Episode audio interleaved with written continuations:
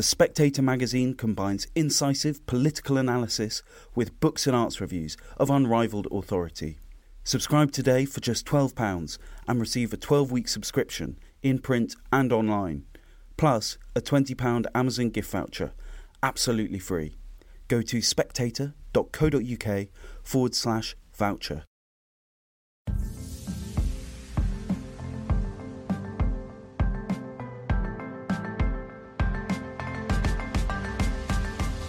Hello and welcome to Chinese Whispers with me, Cindy Yu. Every episode I'll be talking to journalists, experts and long-time China watchers about the latest in Chinese politics, society and more. There'll be a smattering of history to catch you up on the background knowledge and some context as well. How do the Chinese see these issues?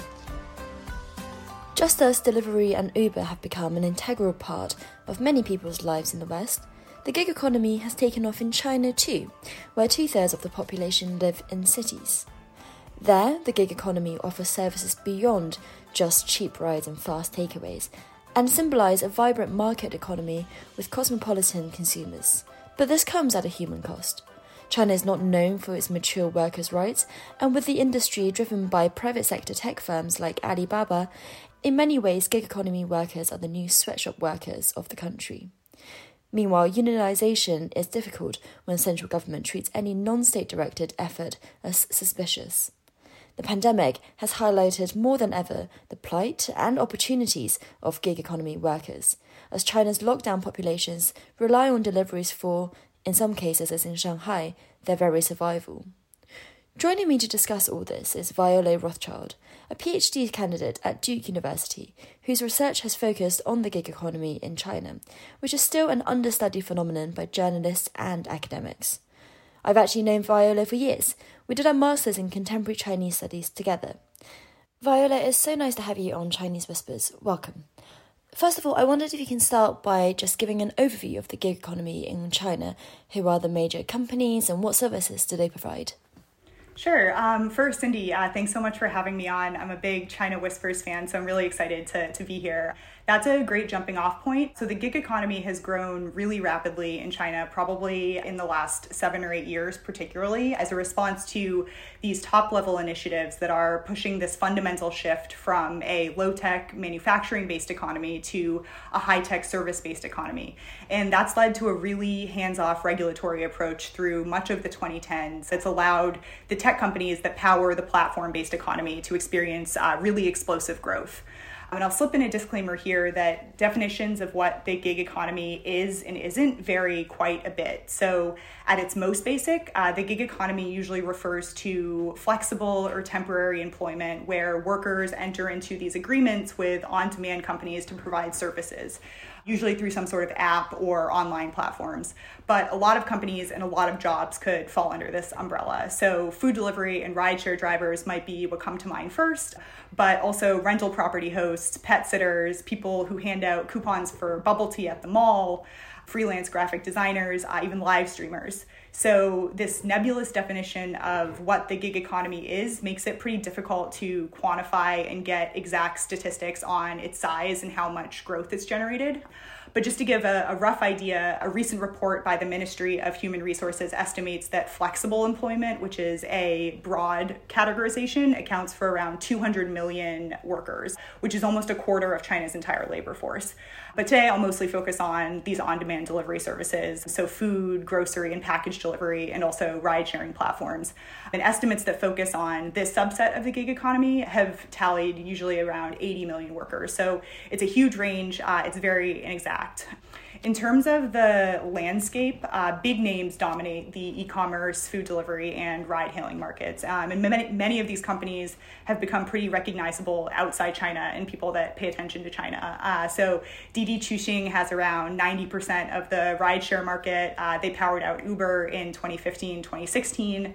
The food delivery market, which is massive, is characterized by the Meituan, Olema duopoly, where Meituan is backed by Tencent and Olema is owned by Alibaba, which are the two largest tech companies in China. And e-commerce, which accounts for millions of package delivery and courier jobs, is dominated by Alibaba's Tmall and Taobao, Jingdong or JD.com and Pinduoduo, which is a slightly smaller company that has a focus on agriculture and food products. And all of these e-commerce companies have recently branched out into grocery delivery as well. And so in recent years, demand for gig work has consistently outpaced demand for full-time work. And there was another huge bump when the pandemic hit, and it's only expected to grow more. So Alibaba's research arm recently put out this study that found that China's gig economy might double again. So it could include more than 400 million workers by 2036.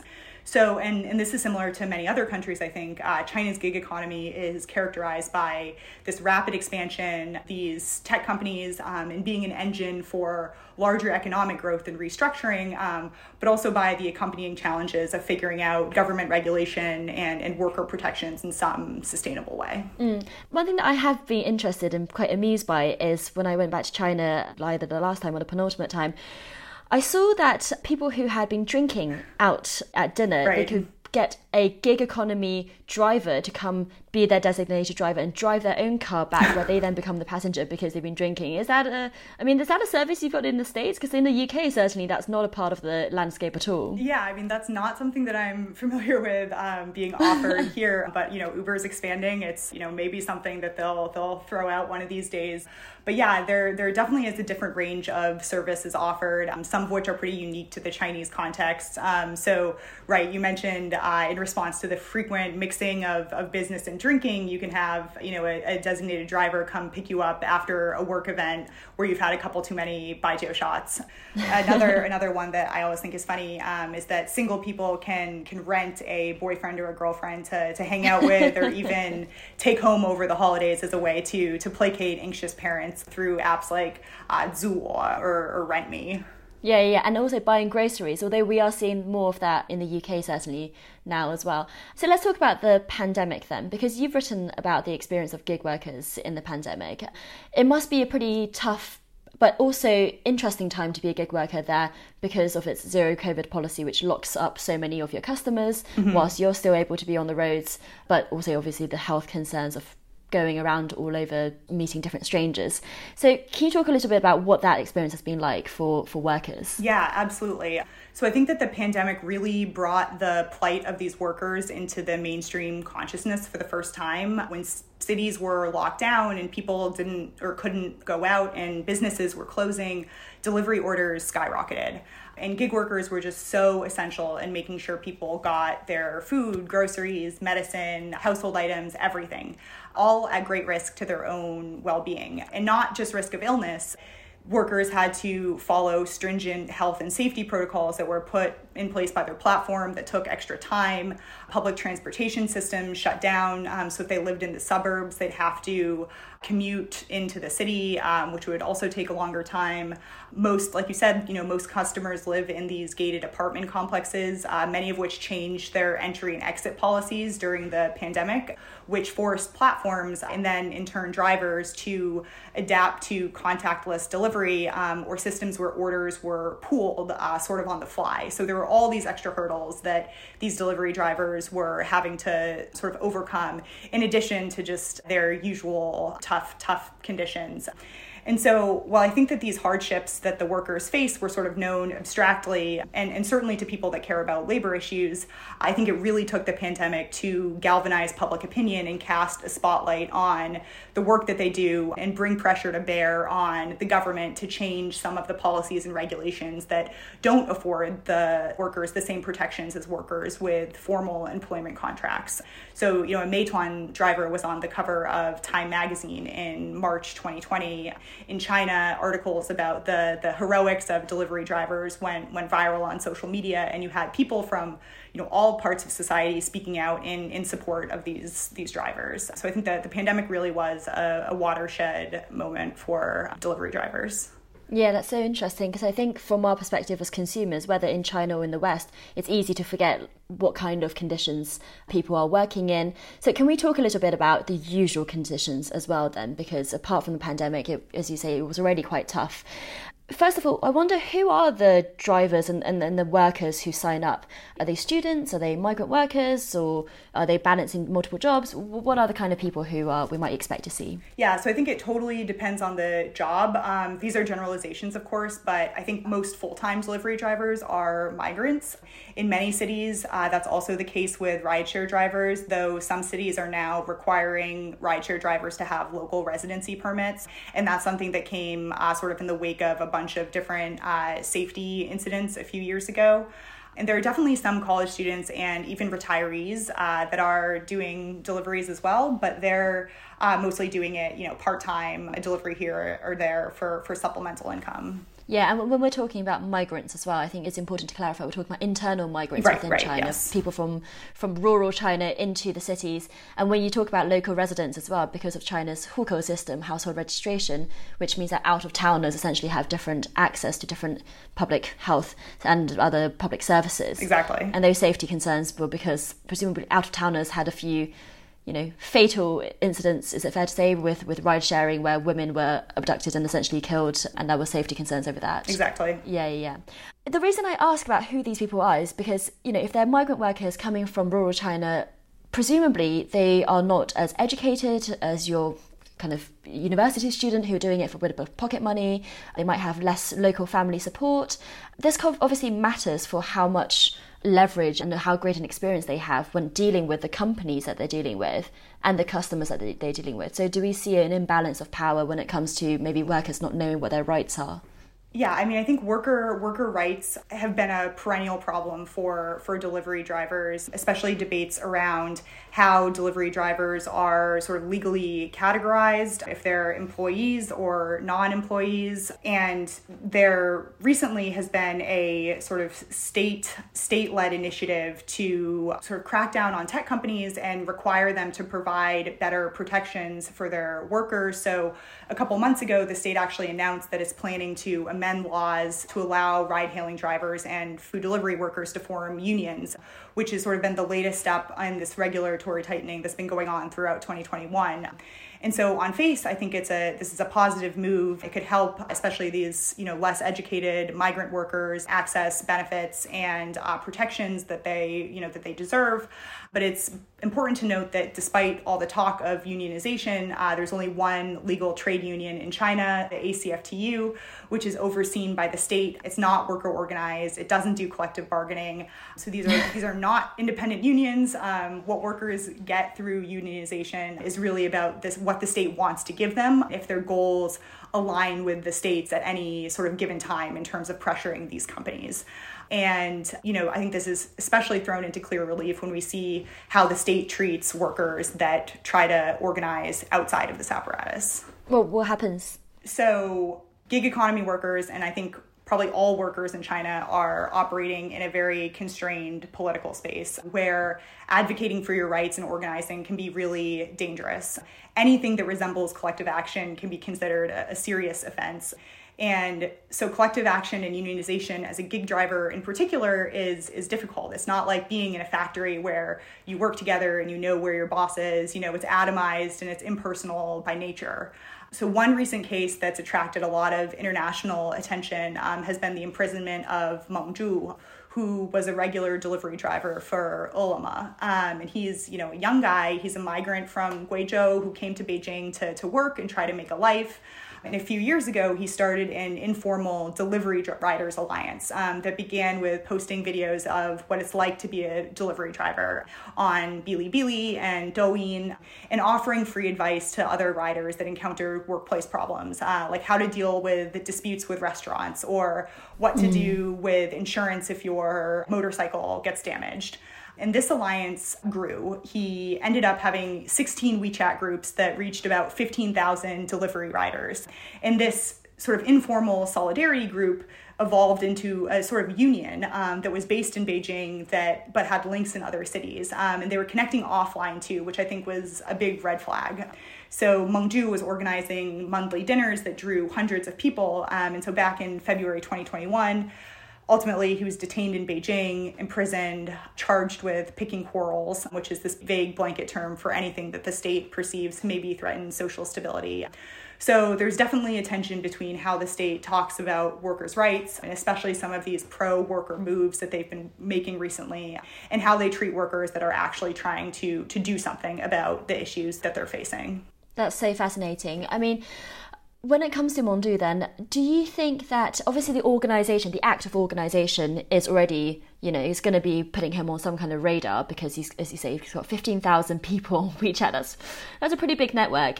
But did he do anything in particular that really triggered that arrest and the resulting imprisonment? Did he say that the government should be doing more? Did he essentially turn people's scrutiny towards the government? Is that why it became political? I think that he definitely sort of was an outspoken advocate for workers' rights. So, I mean, even if he wasn't going after the state directly, he would, you know, really call out these tech companies for their sort of improper labor practices. And I think more than anything, though, it had to do with the range of his networks and his ability to mobilize. And that's always something that immediately sends up red flags to the state. The fact that he, you know, had these networks that spanned multiple cities, that he could send out a WeChat message and then suddenly get, you know, hundreds of people together in real life. I mean, that's perceived as a real threat. And I think it's also important to note that, you know, delivery drivers protest all the time and they don't necessarily face repercussions from the state. I mean, protests are not uncommon. And I think on like an individual basis, if a driver is protesting because, you know, he didn't get his wages or, you know, thinks that he's been treated unfairly by his company, often the state will even, you know, back him up and force the company to pay those wages. So it's really not so much about the, you know, the protest itself. It's about the sort of collective nature of sort of what was going on with Mengzhu. And I want to talk a little bit about these working conditions as well, Viola. What does an average day look like? Because there's a stereotype of the Chinese being very hardworking, not helped by real phenomena like 996, you know, where people work from 9 to 9, 6 days a week. So I can imagine that the gig economy can be easily worked. Is that a fair thought? Yeah, I mean, in terms of what a normal day looks like, the short answer is long and perilous. The Chinese for gig economy is 零工经济, which means the zero work economy, which I think is a bit misleading. A legal aid organization in Beijing just released a report that found that more than 95% of takeout delivery workers work more than 8 hours a day and are delivering over 30 orders a day. So it's really tough work. And as part of this recent ongoing government effort to pressure companies into compensating their drivers better, there's a sort of funny story where this mid-level official in the Beijing Human Resources and Social Security Bureau, his name's Wang Li, and no one had ever heard of him before, he went undercover as a delivery driver and filmed his misadventures and put them online, and it went viral. And the videos were this sort of just, you know, chronicle of him being stuck in traffic, missing deadlines for deliveries, getting fined by the platform's algorithms. I think the goal was to make it through a 12-hour shift. He didn't come even close. I think he delivered 5 orders and earned like 40 yuan, so like 4.5 pounds.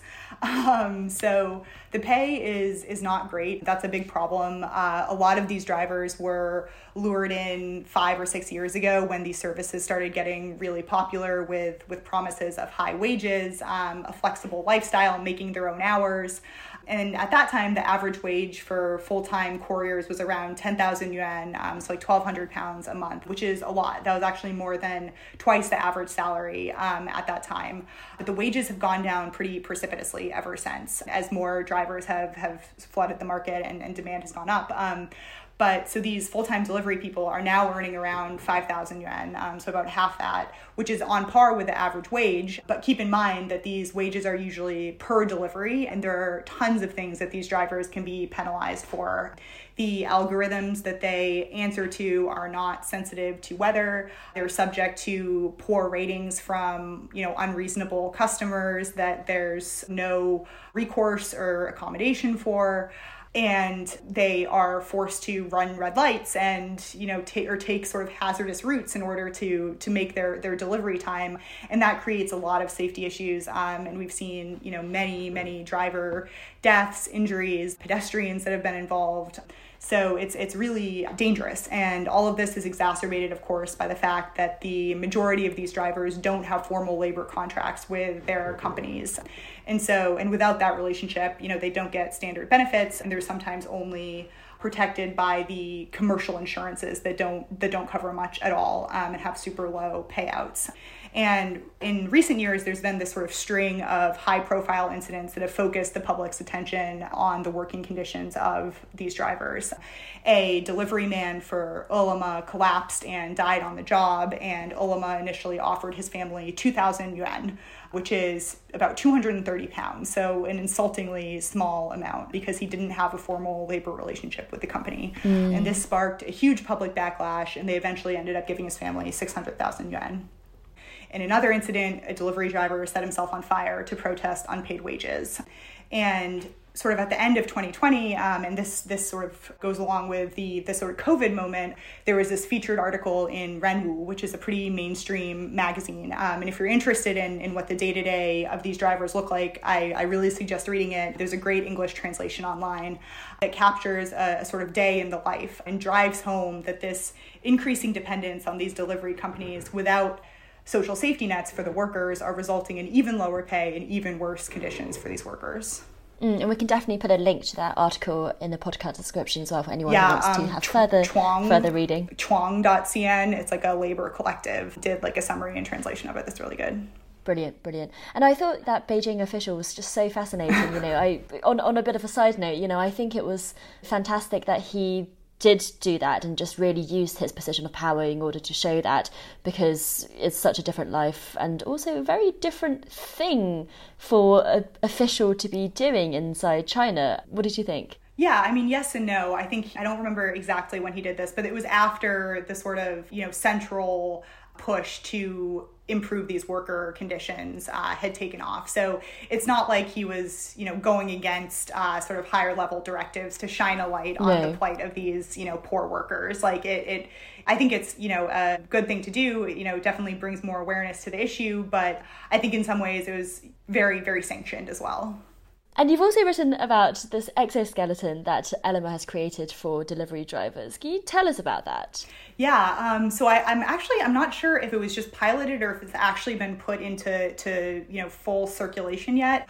But Ele.me at least piloted this superhuman metal outfit that delivery drivers could sort of slip into that looked sort of not unlike a transformer. And they could, you know, instead of carrying one food sort of box on their back, they could carry 5 food boxes. And it was sort of advertised as this fusion between, you know, labor and tech, not unlike these platforms themselves, that would sort of increase, you know, service delivery to the people. A lot of apartment buildings, you know, still don't have elevators, and delivery drivers would, you know, have to climb, you know, 5 or 6 flights of concrete steps to get to their destination. And so this was sort of advertised as a way to help them make tough deliveries and of course show off the like technological prowess of these companies. And the public reaction was very mixed. I think some people thought it was, you know, this cool advancement, likened him to a popular video game character. And other people really were like, wow, this is incredibly dehumanizing, and sort of saw it as really like a sign of just how dehumanizing these jobs are. Mm. Yeah, I mean, I think the word dystopian is used irritatingly frequently about China. But looking at that picture, I was like, this is dystopian. He looks like a cyborg. And it's just so that he can have over a kilogram of food on his back. But then again, you know, maybe that's me saying that from the perspective of a kind of relatively liberal millennial. And Viola, I want to take you back to a bit before when you were talking about how the government supports unionisation when it satisfies their purposes, basically. And obviously we know a lot about the tech crackdown, and a lot of these gig economy companies overlap with that because they're based on pretty data-driven apps, very advanced algorithms. So is the government using or seeing greater worker rights as a way of controlling these companies as well. So, you know, in the process, you're giving workers this employee status, but you're also able to control these companies more. Absolutely. I think that this crackdown on tech and sort of simultaneous promotion of labor rights fits in very nicely with Xi Jinping's sort of campaign for a common prosperity and push to reduce income inequality. For a little bit of context, basically since the beginning of 2021, Xi Jinping and other big central regulators have been taking pretty extreme measures to rein in tech firms. So some smaller companies have been forced to shut down. Some entire sectors like the online education sector and live streaming markets have just been absolutely decimated. And the huge companies that we've been talking about that have been growing at tremendous rates under this very laissez-faire approach have really been tripped up. So last summer, for instance, Didi was actually forced to stop signing up new users, and their app was yanked from the App Store while regulators were running a cybersecurity investigation. I think they lost something like $6 billion last year. Alibaba, Meituan, and some of these other tech giants have just been clobbered by antitrust probes and data privacy investigations, and have had to pay massive fines. And of course, this all has repercussions for the workers at these companies. Our focus is on the gig economy drivers, but really up and down the whole ladder from executives to the millions of young, educated programmers that, you know, work really hard in school to land a job at one of these exciting, fast-growing tech companies are in a really precarious situation. And so for the delivery drivers we've been talking about, it's sort of a mixed bag. So there definitely has been some positive movement as regulators have been upping the pressure on these companies to provide better pay and more benefits.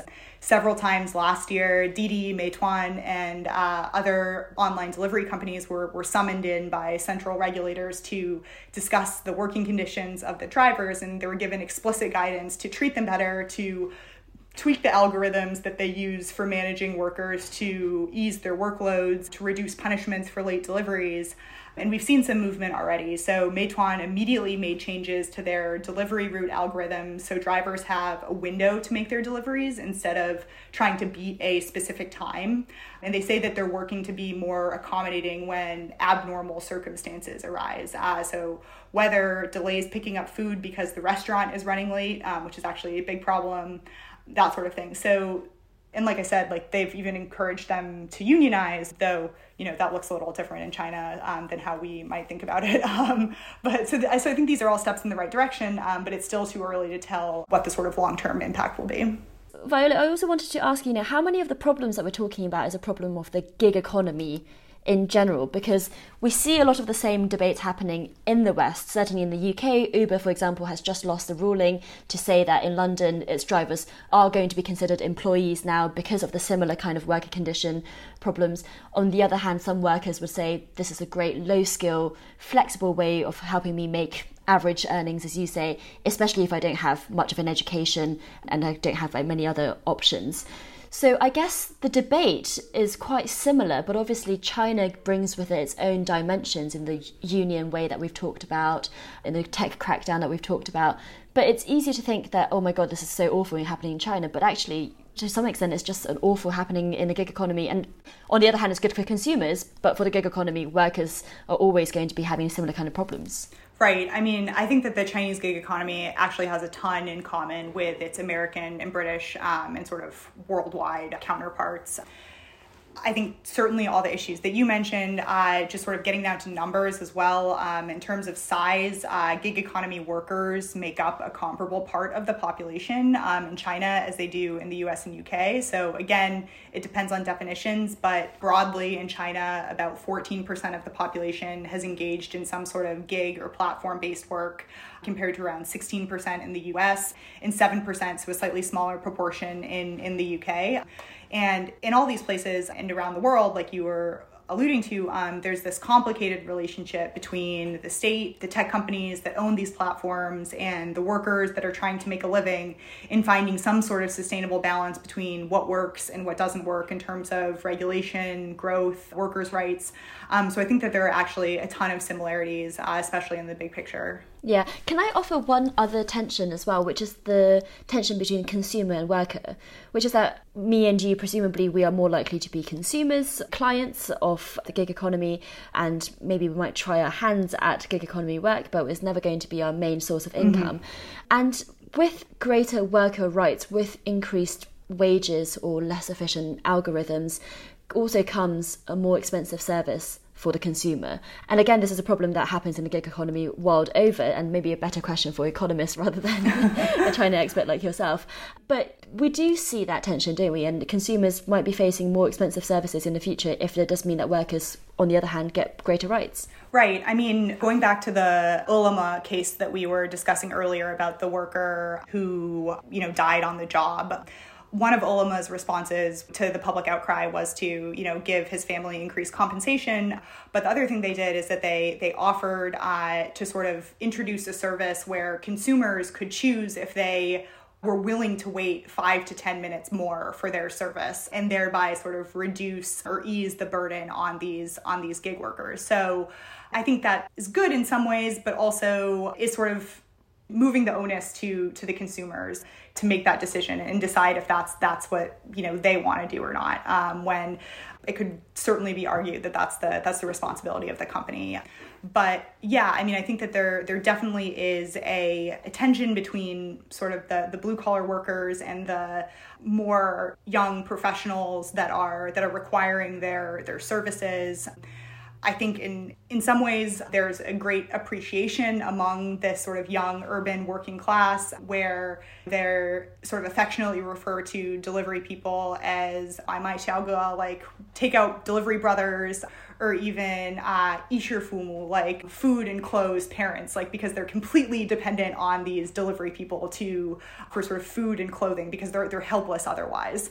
So I think that There definitely is an interesting dynamic between the sort of blue-collar and white-collar workers playing out in these cities. Mm. Yeah.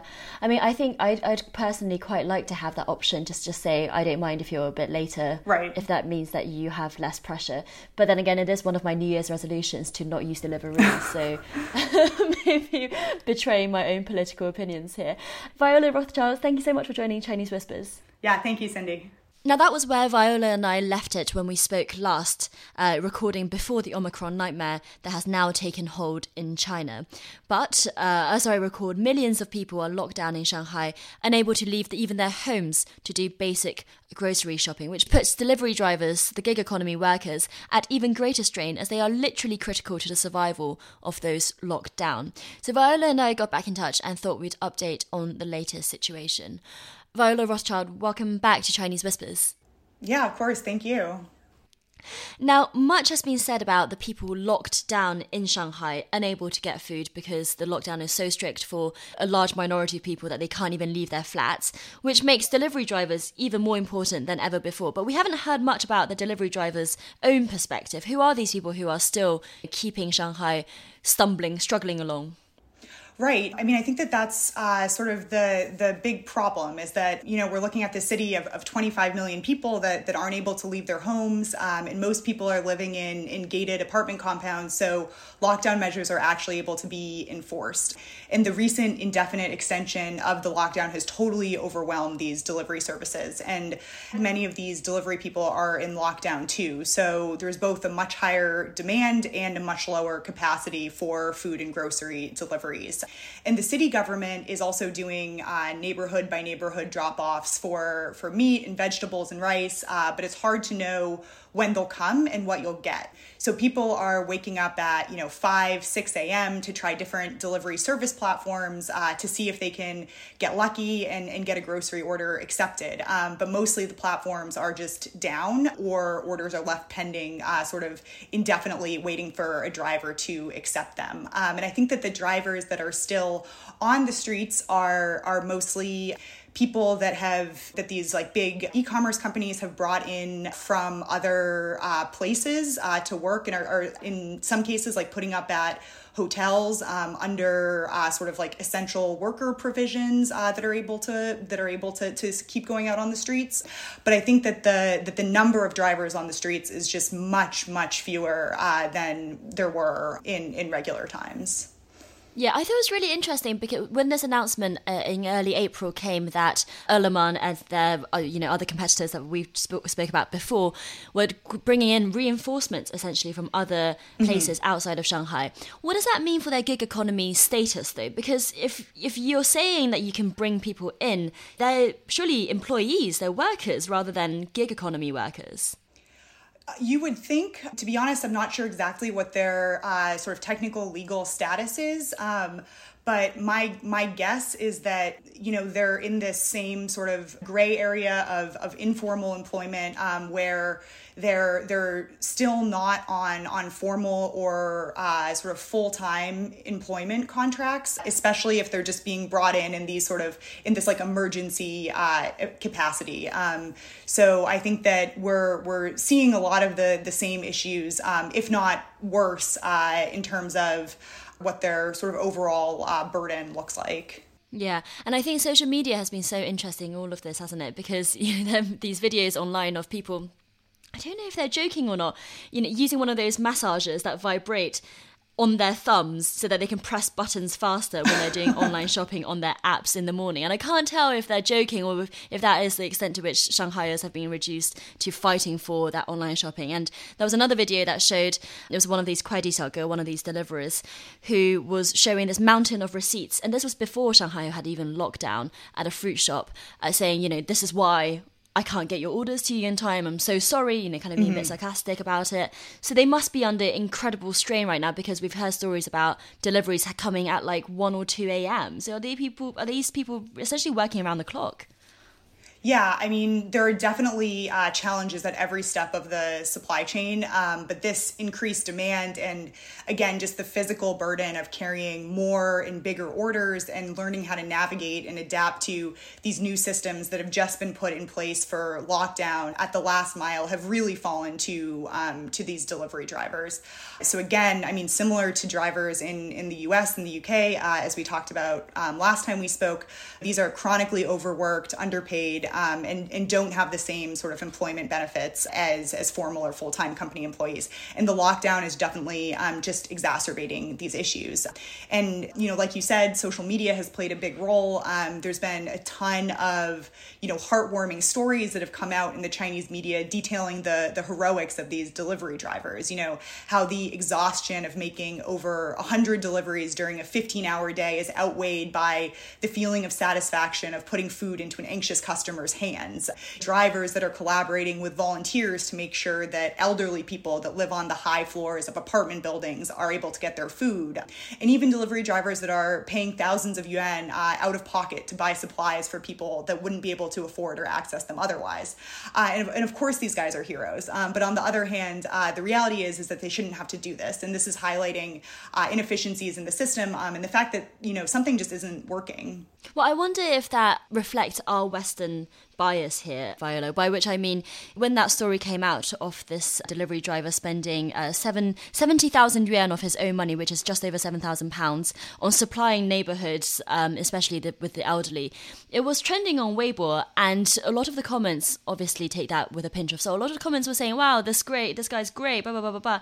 I wonder if the Chinese have just a different mentality about what they expect the state to be doing, that they rely more on interpersonal relationships, on these community heroes, rather than thinking this is what the state should be offering me, even though it is a communist country. So I don't know what you think about that. Yeah, I mean, so I think that there's a little bit of both. I mean, one thing that's been huge during this time in terms of community connections has just been as these delivery platforms have faltered, residents have been getting together on their own and organizing in person and in WeChat groups to put in bulk orders directly to vendors and sort of being able to bypass the middleman here. And that's, I think, again, due to some of the uncertainty about if or when these government deliveries are going to be able to arrive. But on the other hand, I think that there's a lot of latent or maybe, not so latent frustration over, we have these insane requirements to to stay in our buildings, the least we can do then is, you know, get these supplies on time and have support from the state. And we're definitely seeing, you know, a lot of huge outpouring of like grievances online directed towards the city government, and even some scattered protests in person as well. And I think really the city government has realized that this is an untenable situation. They cannot mobilize to be the sole providers of food to, you know, 25 million people that are stuck at home and getting increasingly restless. Like, that is not a responsibility that they want. Just the other day, the city government announced that it's letting delivery people out of lockdown if there have been no positive cases in their neighborhoods for 2 weeks. And they're allowing big e-commerce delivery companies to ramp up their services for urgent deliveries and next day community bulk deliveries. So I think there is a sort of give and take here, definitely. Yeah. Viola, last time we spoke, we talked about how the pandemic was an opportunity to recognize these people, both in the public mindset, but also in the legal system, as people who are essentially doing more than just Linggong zero work, right? Mm-hmm. Because, you know, they've become so important. I mean, the Shanghai lockdown feels like a moment in that as well. Do you think that's right?